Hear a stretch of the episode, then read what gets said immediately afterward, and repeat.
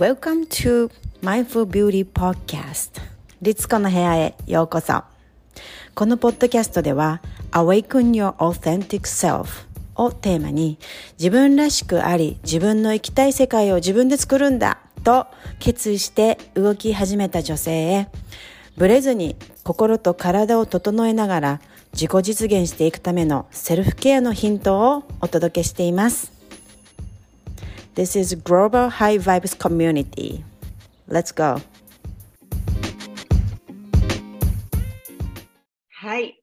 で、さぎりさん、今日はありがとうございます。こちらこそです。よろしくお願いします。はい。さぎりさんのまた、えー、以前もね、私のポッドキャストには、えー、性教育の方でね、来ていただいてるんですけれども、さぎりさんの自己紹介、はい、もう一度、えーえー、簡単によろしくお願いいたします。はい、皆さん、こんにちは、えー、スペインのバルセロナに住んでおります、セックスコーチの落ちさぎりと申します。で、インパクトのある肩書きなんですけれど、えー、もう本当に性のね、ことってタブーで、全然私たち知らないことばっかりで、ずっと話せないまま、学べないまま大人になってきたと思うんですが、そのタブーをぶち破って、正しい情報を身につけて、自分のせいから自分のことを大事にするっていうためのサポートをさせていただいています。よろしくお願いします。もうね、本当に性って言ったりとか、セックスって言ったりすると、やっぱり恥ずかしいと思って話したくない、うん、だけど聞きたいみたいな 方多いと思うんですよ。すごく多いと思うんですよ。特にね、日本の方はね。お友達と話す機会ってそんなにないですよね。うん、うん、あのないない方あの結構話すって方いらっしゃいますかね？仲いい方と。あの私はやっぱり全然その実際に仲いい仲いいというかそのリアルで例えばママ友だったりとか、その幼なじみの友達とかと、えー、セックスについてとかあのなんだろうな。そういうのって全然話したことないんですよね。あの本当ないですね。しないですね。なんかそういう話聞いて、うん、聞いちゃいけないし、話したらドン引きされたらどうしようとか、やっぱり考えちゃうんですよ。うん、で、だけども、オンラインでは、私はやっぱりこういうウェルネスのお仕事してますので、はい、ものすごくあのセックス大事だし、自分にとってあのなんか特別なことではないし、あの生活のね、もちろん一部で大事なことなので、あのオンラインで知り合った方とはすごくいろんなお話そういうことをオープンにね結構できる場があったりとかするんですがそれでもまだまだねそんなに話すことはないと思うんですよ。でさぎりさんのようなこういうこういう風な場をね設けていただく、ね、よくポッドキャストでも先先この間もねファンタジーについて教えてとかいろいろいろいろありましたよね。だからそういうの面白い面白いしなかなかああやって性について考えるって私、さぎりさんにあれ聞かれたとき、いや、全然考えたことない。ファンタジー、私の性的ファンタジーについて教えてくださいって言われたけど、考えたことないですって言ったのね。でも、これがすごくいいきっかけだったのよ。本当にいいきっかけで。そうですよね。ありがとうございます。うん、そう、絞り出してみたなんか、考えてみたのよ。そんなんないと思ってて。うん。うん、で、昨日も旦那と話してみたんだけど。あ、素敵。また、そうそうそうそう。そう。で、そうやってさ、あの、女性同士だけではなくてやはり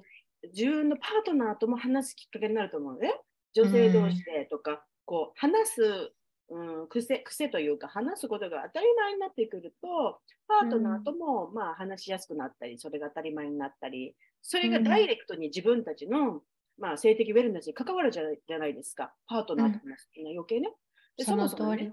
そうそもそも、まあ、さぎりさんとはね今日はねじゃなんで性の話話しにくいんだっけ？っていうこのなんでタブー化してんの？っていう話をね もうちょっとねさぎりさんからのまあさぎりさんの研究の からの見方で ちょっと私もわかんない。だってなんで話しちゃいけないの、うん、なんかタブーであんまり話人に聞いちゃいけないのかとか、うん、聞いちゃいけないのかどうかわかんないけど、うん、その辺どう思われますか、うん、なんかもともと日本人ってすごく昔はなんか予売の文化があったりとか、うん、あのすっごい性にオープンだったっていうふうにね私も読んだことがあるんですよね。だけれどもやっぱりその戦争の後にアメリカのその何て言うのかな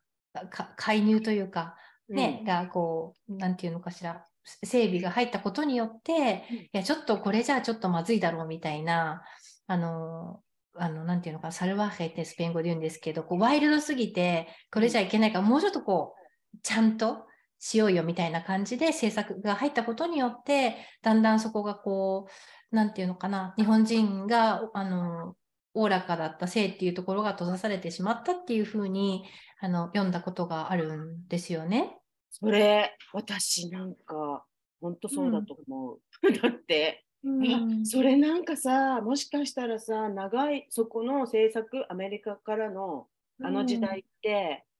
うん、えー、やっぱり洗脳じゃないけれども、日本人すごいいろいろ変えられちゃったじゃないですか、うん、本当に。だって、そこから長い間ね、日本人の考え方と、あとやっぱり体、食べ物で変えられてしまったりとか、うん、あのいいろんなことが変わってしまって体質も考えも変わってしまって今に至ると思うんですねこの長い、はい。ね、80年以上来てしまって、うん、完全に今では、えーまあ、あのこのセックスレスもねもちろんなんか当たり前になっちゃってするし、うん、この世界的に見てセックスをしないうん、でもともと、まあ、スキンシップ人前でするの恥ずかしいとかいうのもあるから、まあ、そういう文化がないというのもあるからなんだけども、まあ、そのセックスレスの問題、そして少子化、あこれがものすごい今問題になっています。はい、だって、セックスもしなくなってきているわけだから、うん、えー、そしていろんな問題につながっちゃってるじゃん。長くなっちゃって、そのそこから、今ちょっとびっくりした、私、アメリカの話聞いて。そう。それはどこで読んだんだったか、そういうそういうのを読んだことがあって、はなるほどって思ったんですよね。っていうのも、やっぱりその、春画っていうのがあると思うんですけど、うん、春のあ、ね、の画像の画と書いて、ねはい、あると思うんですけど、うん、あの私たちが歴史の教科書とか美術の教科書で見たことがある、うん、あの浮世絵っていうんですかね。であのまあ、普通って言ったら何が普通なのかってことになるんですけど、特にそういう性的な描写とかってなかったと思うんですよ。うん、だけど、私、本当にびっくりしたのが、うん、バルセロナに来て2、3年だったと思うんですけど、うん、バルセロナの中心部に、えーと、カサミラっていうあのガウディ、建築家のガウディが作った、まあ、大事な建物があって、まあ、観光客でにぎわってるんですけど、そこの1階がこうエクスポジションになっていて、春画展をやっていたんですよね。で、イタリア人のあのお友達男性数名と、えっと、女性陣は、まあ、私とスイス、フランス、スペインっていういろんな国籍のメンバーで、うん、あのダンスにね、一緒によく出かけてたグループがあって、で、その人たちと行ったんですよ。で、そのイタリアンのあの男性たちが、いや、この春画展絶対面白いから行こうぜってもう知ってたんですよね。何が展示されているのか。で、私は日本人、唯一の日本人で、私の国のアートであるにもかかわらず、へえ、ジャパニーズアートなんだ、みたいな感じで入って、うん、え？みたいな、うん、もう、すごいんです。すごいもう世紀がこう、どドアップっていうか、なんていうのかな。すっごいこう、こ誇張されて、そう、うん、絵の中でもすごく大きくその正規の部分を細かく、そしてすごく目立つように、うん、あの、描かれているアートだったんです。まあそういうセクシャルなシーンをね、あの、描いたものばっかりすごいびっくりしたんですよね。で、やっぱりそういうところも興味を持って何なんだろうと思って調べたら、うん、あのその性にこう開放的だった時代の、まあ、花嫁道具っていうんですかね。うん、お嫁に行く時にその春画の、まあ、セックスマニュアルじゃないですけどそういうのを持って女性はお嫁に行ったっていう話もそれはドキュメンタリーで見たんだったかななんか春画評論家みたいな方が出ていらっしゃるドキュメンタリーを見た時にあの昔のあの花嫁道具っていうんですかね。本当に、うんそう、そう。いうマニュアルがあったんだよって、え？なんていいことしてたんだろうと思ったんですよね。そう子供作る方法っていうか、なんだろう、そういうね。まあ、その時はもしかしたらその、まあ、でも楽しむっていう感じでもあったんじゃないですかね。もちろんその、うん、子孫繁栄でこう家族を続けていくっていうところで、生殖っていうのはすごく大事なことだったし、今もそうだと思うんですけれども、当時はね、その本当に楽しむっていうところ、春画を見ても、人間と人間じゃなくて、こう、まあ、男女っていう組み合わせもあれば、同性の組み合わせもあり、あとはこう生き物ですよね。タコと女性とか、なんかそういうあの組み合わせっていうのもあったりとかして、なんかすごいミステリアスで、ね、自分の国のアートなんですけど、全然こういうの知らなかったなって思って、だからやっぱりどこかで封印されてしまって。封印されたんだね。すごいよね、春画は確かに。うん、私、やっぱりお昔は、そういう昔の時代、さっき見てよ、予売だとか、あとは同性愛なんかも当たり前で、はい、男性と男性の組み合わせとか、本当に当たり前だったのとかがありましたよね、昔はね。なので、昔はかなり、その、性的ウェルネスの面で言ったらかなり充実国的にしていて私それがあってやっぱりあの小さな島だけれどもものすごく発展して、うん、あのウェルビーイング度はすごく高かったんじゃないかなって思います。豊かだったんじゃないかなって、戦争前は、うん、うん、なんかすごく感じる。そこでやっぱりカルチャーの発展だったり日本特有のいろんなね、カルチャーの発展だったりそういったアートだったりあの発展してきたと思うし、やはり私感じるにね、やはりね、ここのね、正規の部分っていうか、やっぱりここ生まれるとこじゃないですか、うん、あの人間が始まるとこじゃないですか、はい、スタートですよね。はいうん、ね、えー、精子が出てきて、そしてここで受精して、ね、うん、あのつながってっていう場所ですから、あのー、ここのこのこの部分を無視していくっていうのはやっぱり不自然だよねっていう、うん、なんかここにここに対して罪悪感だったり恐れだったりなんかこういった感情がやっぱりね、あのー、あるんじゃないかなって思うんだけどもそれなんでだかおかしいよねっていう、うん、全然タブーどころか、あのー、もっと知っていかなきゃいけないというかあの触れていかなきゃいけなかったりとか、あのー、他のねボディパーツを私たち顔ばっかり上この上ばっかり見え、ね、みんなに見えるところ洋服でかぶせてない、ね、部分だけをすごくケアしていたりとか意識しているんだけれどもそうじゃなくてね全ての部分にもうちょっと意識を向けていくいったらどうだろうう？ん。そうです。さぎりさんはそのセックスコーチされてて、はい。えーうん、さぎりさんね、普段日頃お話しされるあの方々、どうでしょう？どんな方が多いですか？どんな状態、状況でさぎりさんのところに来られて、えー、もうちょっと自分の体のこと学ぼうとか、セックスのことについてとか、どんなこと学びたいって来られる方が多いですか、うん、ほとんどの方はもちろんすごくオープンで、うん、もう結構ご自身でもお勉強されててもっと深めたいっていう方もいらっしゃれば、こうセッションを受けてくださるっていうところまで私を信頼してくださっているんですけれども、いや、アカウントはちょっとフォローできないみたいなね。うん、恥ずかしい。やっぱり知られたくないっていう方がすごく多くて、うん、こんななんかこう、自分がセックスのことに興味があるとか、うん、セックスのことをこう、学ぼうとしてたりとか、うん、ましてや、いいねとかコメントしてるなんて絶対誰にも知られたくないっていう方がやっぱりすごく多いんですね。うん、そうなんです。それでもやっぱりずっとこう私の投稿を受け取ってくださって、あの発信を受け取ってくださって、あのその方の決断がついたところでものすごくこう勇気を振り絞ってメッセージをくださるんですよね。だからそれ、そういうメッセージが届くともう私本当に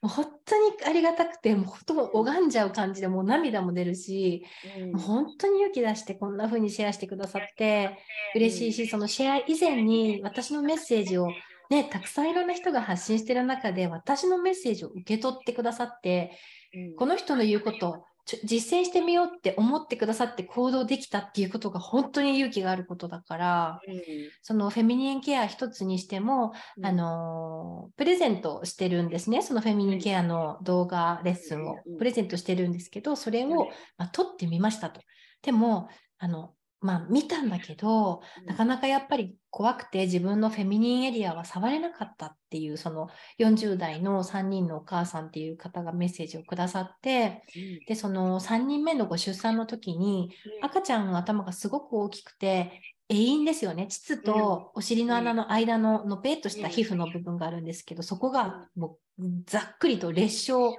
してしまってすごく痛かったみたいなんですよね。でその産後あの看護師さんが来てくださって「ああ大変だったね痛かったね」っていう声がけをしてくれたのはいいんですけどもう恐ろしくて自分では痛いしもう見ることも触ることももう恐ろしくてできなくなってそれからずっともう見ない触れないっていう感じだったらしいんですよね。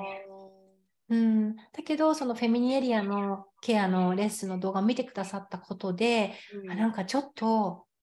触ってみようかなって思ったそうなんですよ。見る勇気はまだないけど、ちょっとお風呂で触ってみようっていう勇気を出して触ってくださったら、そのやっぱり傷の跡が残ってデコボコしていて、うん、そしたら触れた瞬間にもう話して鳥肌立つんですけど、もうね、涙がね、ブワーって出てきたっていう報告をしてくださって、だから、あ、すごい。私のフェミニエリア悲しかったんだな、みたいな、うん、ごめんねってありがとうっていう気持ちが湧いてきて、うん、まさかちょっと触るだけでこんな気持ちになるとは思わなかったんですって言ってくださって、もうね、そのメッセージ聞いてるだけで私もなんか涙出そう。いや、いや、本当にもうなんか、すごい感動しますよね。なんかそういうことが起きるくらい、やっぱり私たちの性って知らない間に傷ついて、封印されちゃって、もう放置プレイですよね。もう生まれた時からそこで、そこにいてくれて、で特にね月経が始まったりしてからはあの毎月1回規則的であれば経血がついたりとかして、で、セックスをするようになったら、セックスのね、あの動きがそこにあったりとかして頑張ってくれてるんです常に下着で蒸れるし、うん、そうだよね、うん、それなのにずっと放置なんですよ。なんかそこにあることさえそこに存在していることさえもオーナーの私たちが忘れ去っているっていうか忘れようとして封印しちゃったみたいなケースがすごく多くて。だからそこに自分であもう一回ちょっとつながってみようかなって思ってからつながったその後のこのパワーをこう取り戻した時のその感覚って本当にすごいんですよね。うん。なるほどねそうだよね。なんかさチャクラねチャクラっていう観点でもさこの部分、はい、ちょうど膣のある部分とか子宮のエリアとかこの辺ってサクラル、うん、あのチャクラで、えー、やはりこうセルフラブだったりとか、まあ、そういうところすごく自分っていうのにつながる部分なんですよね。うん、だからさやっぱりそういうのは、まあ、全くスピリチュアルとかそういうこと全くあの関係ないとか知らないっていう人でもそれはやっぱりつながっているもので自分自己愛、うん、うん、自己愛っていうものと、えー、この部分の子宮だったり膣だったりこのエリアっていうのはものすごい深い関係があるんですよ。だから、うん、えー、そこの部分を見ないようにしてきたっていうするっていうことはやっぱり自分自分自身をに愛を与えてないっていう感じの感覚ととして体が感じてしまう、うん、うん、あの意識としてはそんなつもりなくっても体がやっぱり感じてしまうことってあると思うんですね。だからそうやって初め久しぶりにねその部分に自分の意識と手をが行った時にやっぱり体の内側からその出る感情ですよね。ブワーってね、うん、ありがとうって自然な感覚。いやなんかそれはちょっと感動的だな。うん本当にいやちょうどねなんかそうなんかそういうのがあのー、まあそういう経験をね、される方も結構いらっしゃると思うんですよね。うん、なんか、私は割と、あの、自分の feminine area に対してはいつも、なんか、触れたりとかしていることがあったので、うん、なんだろうな、やっぱり curious？あの、うん、みんな子供の時にすぐ curious になって 興味出ますよね。多分男の子も女の子も。だからそれもあって、さぎりさん性教育のね話とか、うん、やっぱり気になり始める時ってもう早くて幼稚園とか私はもうそのぐらいからすごくすぐそこの部分に興味を持っていたので、興味を持っていたっていうか、何のことかよくわかんないけど触ったら気持ちいいとかそういうのはもうすぐみんなねありますよね。絶対に、でもなんかこれは絶対にそんな親に知られちゃいけないってそう思ってたからうん、ね誰かにそんなのなんか知られちゃいけないっていう感じでこっそりしてたんですけれどもまあそうやってマスターベーションだって早くみんな始まるものだったり、ね、あのすると思う。別にツールとかあの使わなくても触るっていうね、行為が始まると思うんですよね。うん、あなるほどね。みんなはどうなのかな、こういう、えー、ことに関して。えー、今はね、割とメディアとかで、そのツールの紹介だったりとか、まあ、あの地図だったりとか、まあ、そういうことが割とこう出てくる、出てきてはいるんだけど、でもま、まあ、そんなでもないのかな、そんなでもないのかな、どうなんだろうね。でもね、フェムテックっていうジャンルがこうできて、すごい。いやっぱりお金が動くっていうことが予測されているので、一気にこう、フェムテックを歌う企業とかうんプロジェクトっていうのがもうポンポンポンポン出てきてると思うんですよね。ですごくいいことだと思うんですけど、うん、あのーうんそうだな。やっぱりベースはおしゃれになってにきてるの？見た目が？ね。手に取ってもらえるように？どうなんだろう？うん例えばどんなにそのプレジャートイがいろいろ開発、女性が受け取りやすいデザインだとかって開発されたとしても私たちが持っているその性の知識が正しいかどうかその、うん。いらない思い込みがいっぱいこう今まで貯めてきてしまったものがあるのをこう破らずにうん。そういうツールだけを与えてもそうだよね本当になんかすごい表面的なんですよね。ですよね。うん、なんかこううトゲが刺さっているんだけどこう上の部分のトゲだけをちょっと取ってまだトゲが残ってるのに絆創膏を貼っちゃったみたいな、なんかちょっとそういう感じかなって思うんですよね。なるほど。うん、だって向き合ったことない方がいきなりそういったツールを使うっていうところのアクションに行かないと思うんですよね。いかないですよ私ね。私は別に、うんあの触ったりするけども逆に私ツールとか使ったことないんですよ。なんか、うんやっぱりそこ抵抗があってなんか物を入れる、あのうん男性器以外のものを入れるのに私うん抵抗があって苦手なんですよ。うんタンポン、タンポンも苦手なんですよ。それぐらい苦手で。だから、なんか、えーそう、ツールってあんまりなんかそんなに興味ないんだけれども、で別にツール使わなくっても、その向き合う方法はい、ってもす。ごくたく。さんあるし、さぎりさんはそういったまあね、えーまず最初にそういうことに、こう自分、なんていうかな、そういうことをしていない方、これからちょっと向き合ってみみましょうかっていう時にですね、ファーストステップとして、なんかすうん。るおすすめのワークだったりとか、なんかありますか？なんかこうん、なんかワークはなんかまず、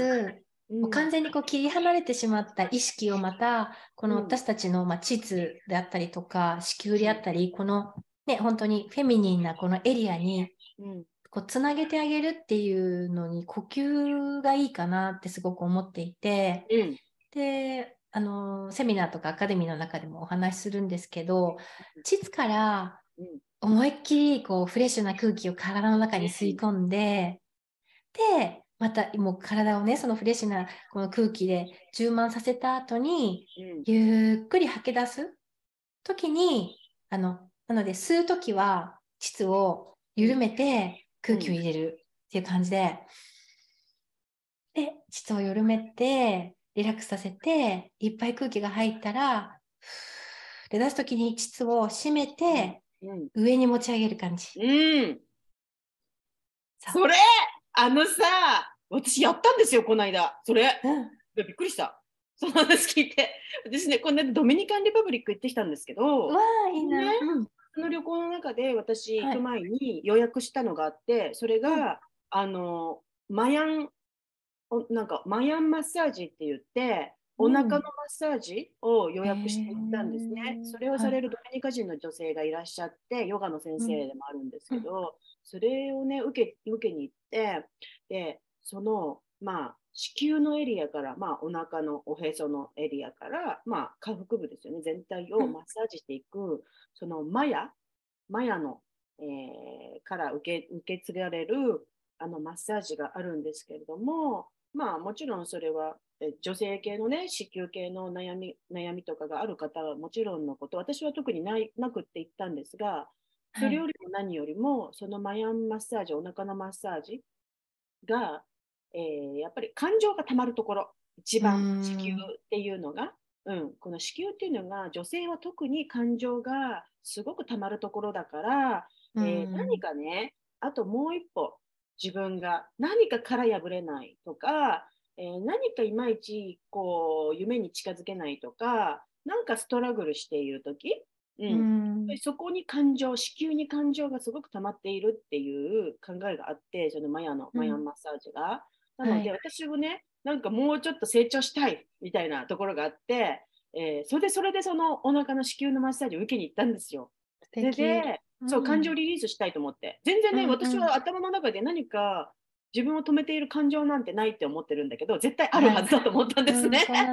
らうんマッサージによってうん、腹部のマッサージによってリリースしたいと思ったので、彼女のやつを受けて、で、一緒にその呼吸をしたんですよ。あそう。でしたか、うん、一緒にしてものすごく良かったんですね。うん、そう。そう、すごくよくって、で、あの私あの、自分でね、あのヨニオイルっていうのをね、作ってるんですね、エッセンシャルオイルで。こういうね、ヨニオイルっていう、この、えー、フェミニンエリアをケアするあのオイルを作ってレシピがあるんですけれども、あのー、これこれを使ってですね、自分で呼吸していく、ハートと、ハートと呼吸していって、で、他にね、このハッピーっていうオイル、まあ、こういうね、心のケア、自分のハートと子宮っていうのをコネクトしながら今の呼吸をしていくっていうやつをちょっと自分のプロダクト使いながらやってるんですね。うん。はい、今聞いてさあすごいって思いましたね。うん、やっぱり呼吸すごく効果がある。そこからエネルギーを上げて上に上に上げていくっ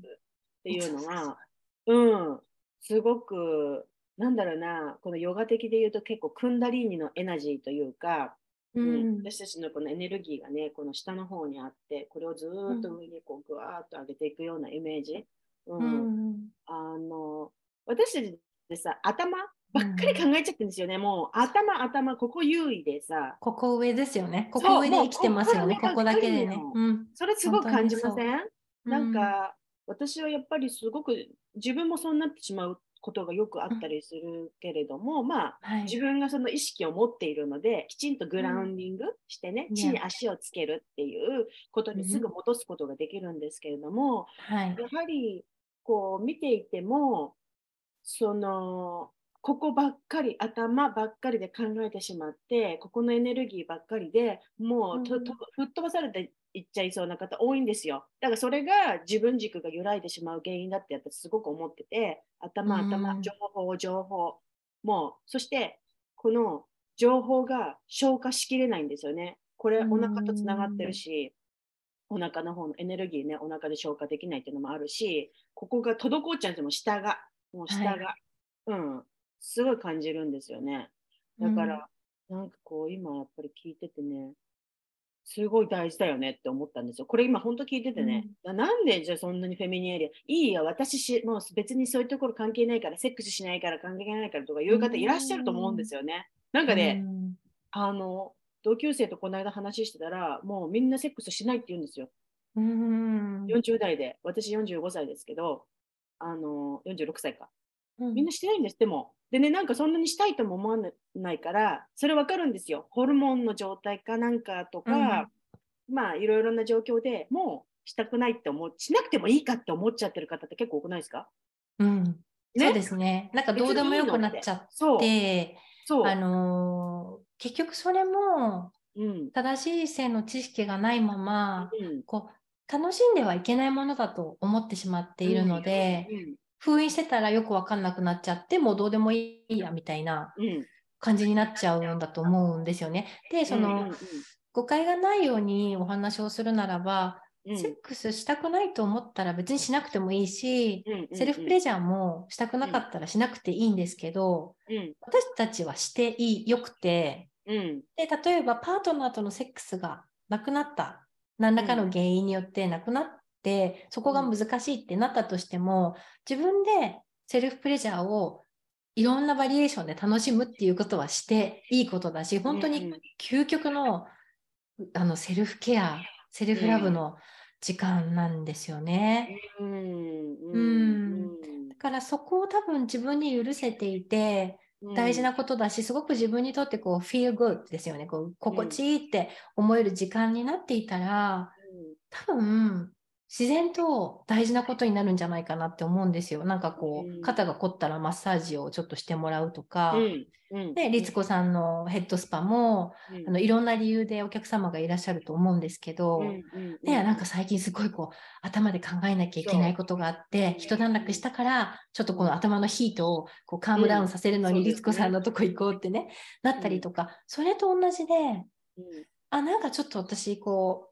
自分からこうちょっとこう切り離れちゃってるなとかってなった時に、まさに本当に私はグラウンディング、自分としっかりつながって、またしっかりここに降りてくるっていうために、すごく私の場合はセルフプレジャーって大切ですし、あとはもう本当にピュアな自分への愛ですよね。ありがとねっていう、うん、自分に対する愛とか、まあ、慈しみみたいな気持ちをこう体中に充満させるために私にとってはセルフプレジャーっていうのは、うん。本当にパートナーとのセックスっていうところ以外にすごく大事な時間なんですよね。そうですね。結構男性ってさ、そうじゃん？あの男性って別にそのそのパートナーとセックスしなくても、うん。マスターベーションしていたりとかもするし、ね、性的な、ね、あの自分の体のバランスを整えるためなのか、それは本能的なものだよね。うん、うん。あのだし、私なんかは普通にやっぱり疲れてて眠れない時とか、あのうんうん。やっぱりセルフケアじゃないけど、一番落ち着きません？いいホルモンが出てくるんですよ。だからやっぱり眠れやすいし、あのそういったあのなんだろうな眠れないとかストレスがすごいとかそういう方ね、ん。ぜひねちょっとセルフプレジャーっていうのも、うん。あのセルフケアのオプションとしてちょっと考えていただきたいなってあの思うな、うん。うん。すごく効果的です。だから、なんだろう、うん。いやらしいものじゃなくって、なんだろうね、その 本当にマッサージ行く、人にやってもらうんじゃなくて、なんか自分で、ね、で、場所を変えて、うん。首とか頭じゃなくて、下うん。のところうん。を試してみたらっていう感じの感覚っていうんですかね。いろんなね、いいホルモンが出るので、そう、リラックスした、り、ストレスをこう軽減させてくれたり、ね、イライラとか、ブルーな気持ちをこう上げてくれる？ううん。ん、冷え性にも良さそうじゃない、う。ん。あの血で結流が良くなっ局やってぱりその血液の循環が良くなりますからね、興奮状態になってあの男性のあのペニスの勃起との同じ。あのあれと同じで、これちょっと大丈夫ですかね、こんなこと話して全然いいよ。だってそうだもん。だってもともとさ、同じじゃない、私たちってちっちゃい、あのまだ人の形になるとき、性性性は同じじゃん？形が。通りそうなんです。さ男性のそれ見たら分かるように、うん。血流がそこにめっちゃがあの集まってくるわけですよ、あれ。そうなん私たちって分かりづらいんだけども、それが、うん。あれと同じことが起きてるわけですよ、私たちのこのエリアにも。血流がううんわーってね。そう。あれ考えたらさ、冷え性ですごく困ってる女性たくさんいらっしゃるんですけど、特に日本、うん。あんまり、うん。あのアメリカで冷え性ってあんまり聞かないんだけど、冷え、寒い寒いって言ってる方、ぜひですね、本当に下のここのマッサージだったり、触るっていうことで、気持ちいいとか興奮するっていうことをしていただくと、血流めっちゃ良くなるって今話聞いててそう思いましたね。そう本当にだ法からそのホルモンのバランスが変わってきて、ゃないだんだんこうリツコさんとか私の世代になるとうんプレ更年期がこう視野に入ってきて、でうん。更年期に向かっていくと思うんですけど、そこでやっぱりこうあの膣の乾きですよね。潤いにくくなったぞとか、うん。あの例えばそのう気持ちいいこのピークですよね。オーガズムに達するのにちょっとなんか時間がかかったりとか、なかなかあのたどり着けない時もあるなとかって変化を感じると思うんですけど、うん。なんかそういう時もこうなんていうのかなやっぱり使わないとどんどん劣化してしまうので、うん。あの女性ホルモンがガタンって落ちることによって私たちの膣の壁がこう薄くなったりうん。こうふわふわだったのが、まあ、肌と同じですよねコラーゲンがこう減ってこう肌がこうたるんだりとかするじゃないですか、それと同じでこう萎縮してくるんですよねだんだんと。怖いと思った、さぎりさんに聞いて。怖いと思った、それ。だから本当にこれも私が勝手に言ってるんじゃなくってこっちのあの婦人科の先生とかでその、うん。セクシャルウェルネスっていうところに明るい先生だと例えば、患者さんで今パートナーがいないんです、うん。でもあのプレ更年期更年期でなかなかそういうセックスをするあのチャンスも今はないっていう風になるとなんかこう小さいねバイブレーターみたいなものをまあ処方じゃないですけどこういうのがあるから、うん。もしよかったら使ってみると本当に美顔器を使うような感じで膣にも刺激を与えてあげることによってコラーゲンの生成をこう助けてあげたりとか刺激が加わることで血流が良くなるからあの細胞が活性化するっていうのは、うん。本当いろんな大学の研究でもあの証明されてることなんですよね。うん。そう。だから本当にセルフプレジャーってすっごいあの健康的なあんなにベネフィットありますよ。そう本当ベネネフィットしかなくてまああの手は清潔な手でとかっていうのはあるんですけど、うん、なんかそれぐらいですよね気をつけることといえば。もう本当に、あのすっごい大事なことなんですけど、やっぱり男性のセルフプレジャーの話は結構普通に男性陣はしていても、よくするよね。そう、あのバジャイナオーナーの私たちうん。っていうのはあんまりできないし、知らなんか女性はそんなことしちゃいけないとか、あなたがそんなこと言ったらね、例えば私とかもこう、えーなんかさぎりちゃんのイメージが崩れるからやめた方がいいんじゃないとか、何のイメージ、何のイメージって思うんですけど、何系のイメージを抱いてたのか さっぱり私には分かんないんですけど、なんか爽やか、え、爽やか系なのにみたいな、それでもあなたが勝手に決めてるイメージですよねみたいな。うんうんうんううん。ん。で、性のことを話したら爽やかじゃなくなるとか、うん。性のこと話したら清楚じゃなくなるとか、うん。それ全然根拠がなさすぎるというかね。あのさ、前もさぎりさんと話して、さぎりさんがなんかコンプレックスがあったって、セクシーなんだっけ、なんだっけな、うんそのセクシー系のキャラの人が、じゃないのに、そういうことを話すことが、なんか、なんかそういうことなんか話されてましたよね。そうそうそう。私逆にだからそうじゃない人が話し始めることで、うん。メッセージがもっとより入りやすくなるんじゃないかなって私は思ったのね。うんうんだってさ今まで性の話する人ってあのそういった業界の方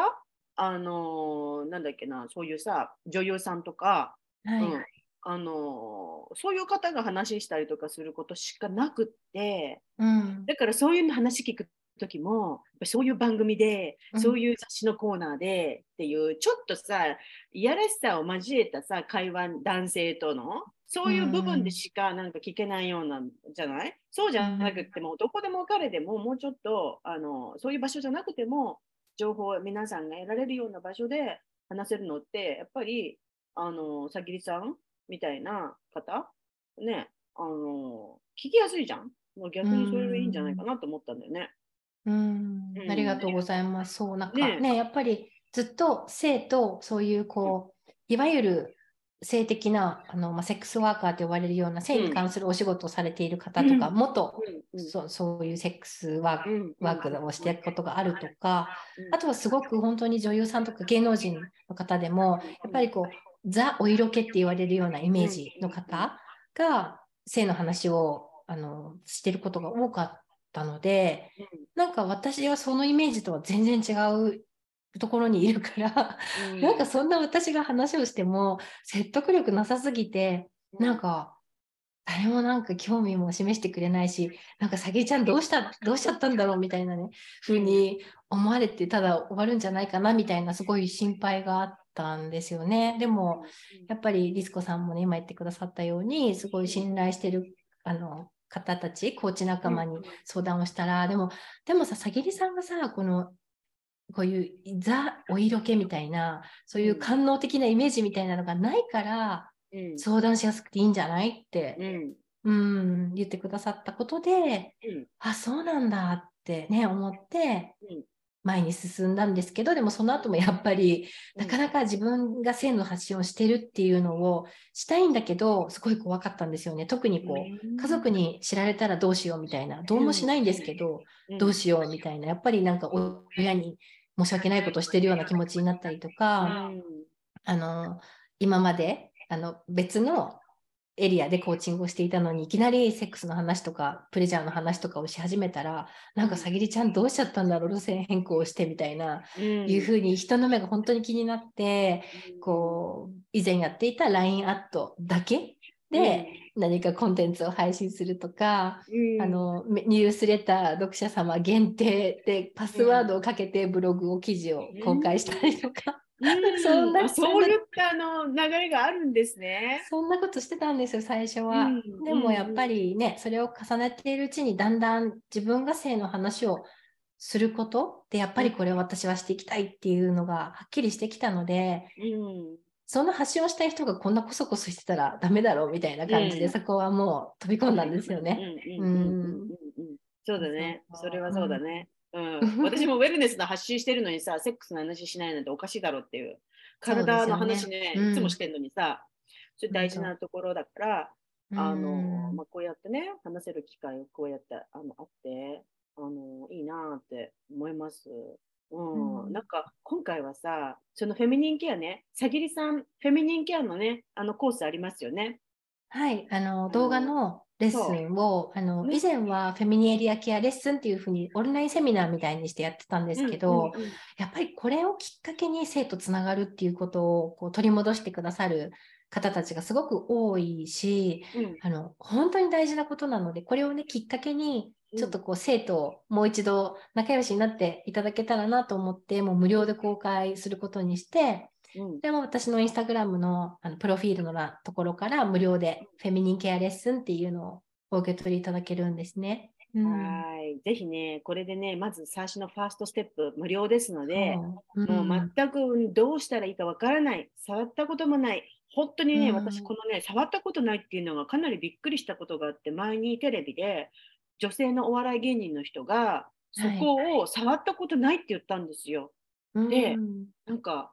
洗わないって言ったんですよ。びっくりして、だから触ったことないから洗わないって言ったんですよ。びっくりして、私、それが。うん、すっごいびっくりして、あそういう人もいるんだって思ったんですよ。その時に初めて。うん。だから、うんあの同じような方いらっしゃると思うんですね。どうしてもそこの部分を触ることにものすごく抵抗があるっていう方、本当にいらっしゃると思うんで、うんあのぜひね、まずはこのさぎりさんのあのプロフィールからね、アクセスしていただけるということなんで、ちょっとね、どういうふうに自分とまずはファーストステップ向き合ったらいいのかっていうのをね、学んでいただいて、で、うんさらにですね、そこから今回また、今度、オーガズムについてはいの。ね、コースっていうのが、うんあのーローンチされたということで、その、はそこにまで今度はそのそれを受けられる方、オーガズム、それはどんなあの内容ですか？それはやっぱりその、オーガズムをね、あの、でなんだろうって思われた方もいらっしゃるかもしれないんですけど、うん。まあ、性的な興奮、プレジャーを感じてうん。のピークのところですよね。もう自分ではもう止められない、生理的にあの子宮のこういう収縮が起こって、プレジャーのピークに達して、そこからシューってリラックスモードに入ると思うんですけど、うん。これがこのまあ一般的に言うならば行くっていうところだと思うんですけど、そこでやっぱり悩んでる方がすごく多くて、うん。うん、パートナーとのセックスの時に、あーなんか早く行かなきゃとか、今日行けるのかなってすごい心配したりとか、あとはパートナーに、もう、もう行ったみたいに聞かれるのがすごいこう不安、不安っていうかストレス。聞かないでって。だから、聞かれ、何回も聞かれるのが嫌だから、もう言ったふりしちゃえみたいなね、感じのことで悩んでる女性たちってすごく多いんですよね。で、うん私もすっごい悩んだんですよ。。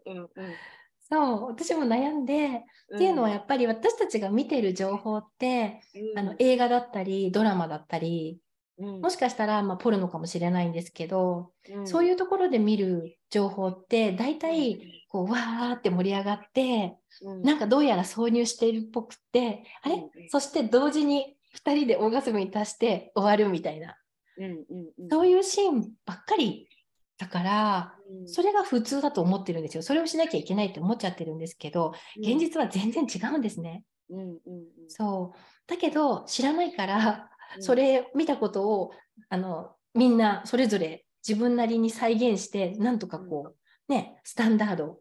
ううんんにこう当てはまろうとするわけなんですよ。だから、うん。女性たちもすごく演技をしてしまっている、うん。したことがあるっていう人がものすごい多いですし今これをね見てくださってる聞いてくださってる方たちもこうやって心の中でこうやって手を挙げてるかもしれないんですが、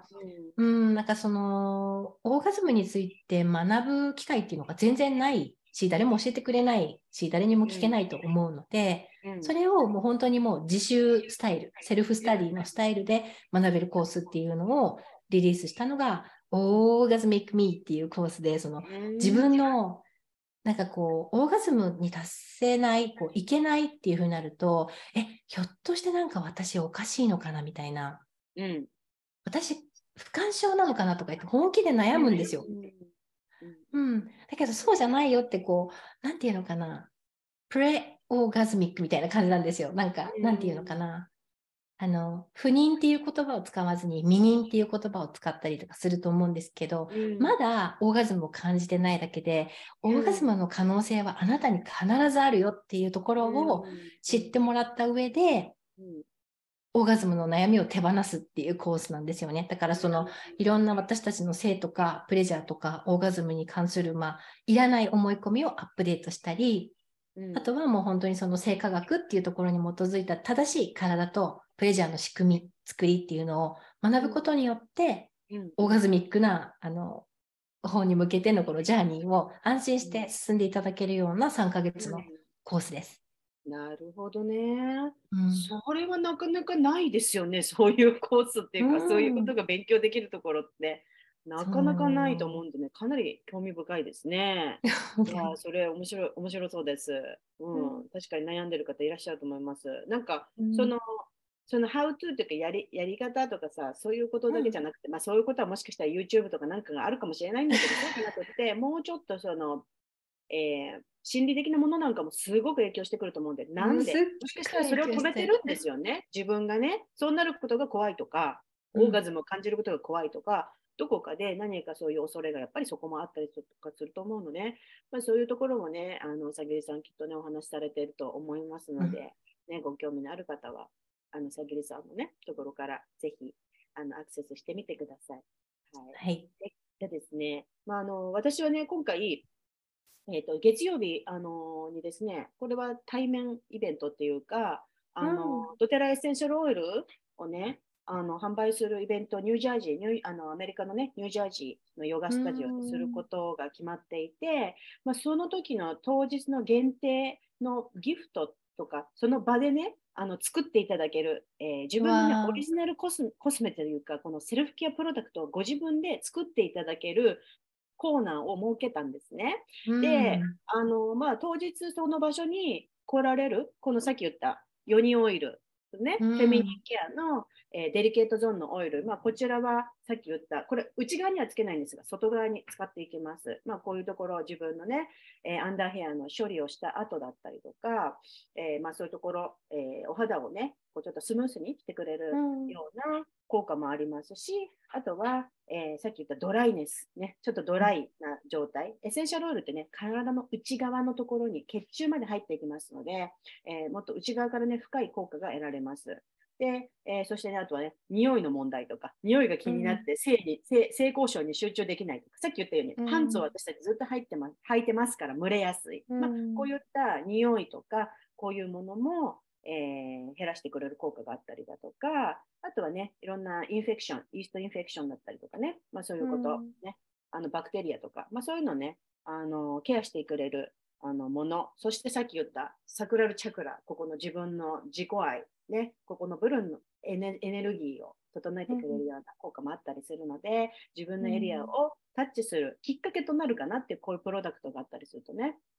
で、こういうふうにエッセンシャルオイル数種類と、まあ、こういったお花の入った、はい、いいエッセンシャルオイルを当日ね、うん作っていただけれるんですよ。はい、場所でね。で、その他に、あとバストケア、バストの方のこのブレストクリーム、こちらやはりブレストヘルスということで、まあ、いろいろね、乳がんの予防予防だったり、あんまり胸胸のね、なんかそういう予防どうやったらいいのっていうのがあるので、まあ、これもエッセンシャルオイル、えー inflammation とか、その炎症とかね、細胞の活性化とか、そういうのに効果があるエッセンシャルオイルブレンドして、こちらも当日作っていただけます。でうんあとは、えー気持ちのケアですね。ハッピーロールオン、こちら perfume。はい、すべて、まあ、ドテラ社のね、えーメディカルアロマ、メディカルグレードのアロマ、えー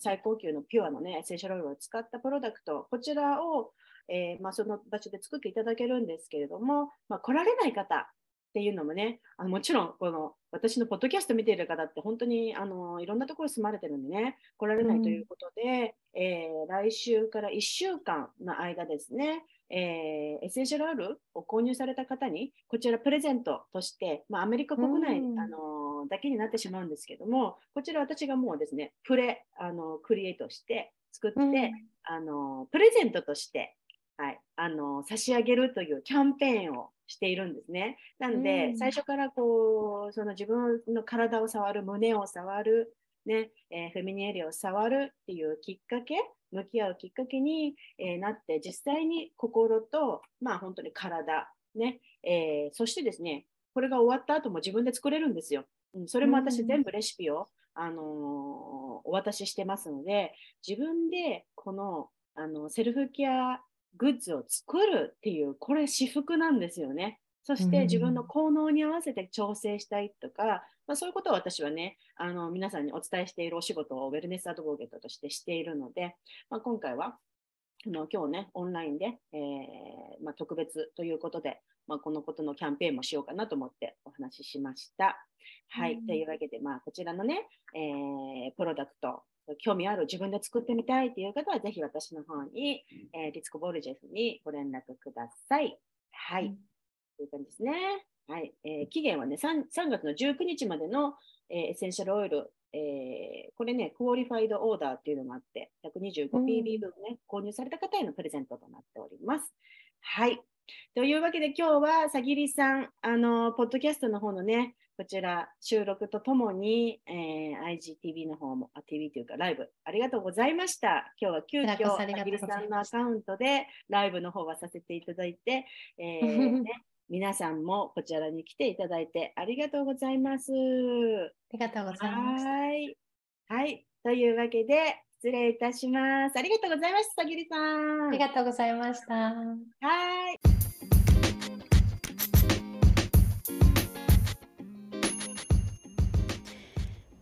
皆さんは日頃自分がしている決まったセルフケアのルーティンはありますか？ただいま、えー、私、インスタグラム、リツコ・ボルジェスのインスタグラムのプロフィールリンクよりニュースレター登録でブレない自分を作るシンプルでパワフルなセルフケア習慣ワークブックをプレゼントしています。ぜひ、えー、ご登録してダウンロードして、えー、明日からね、パワフルなセルフケア習慣を始めてみてください。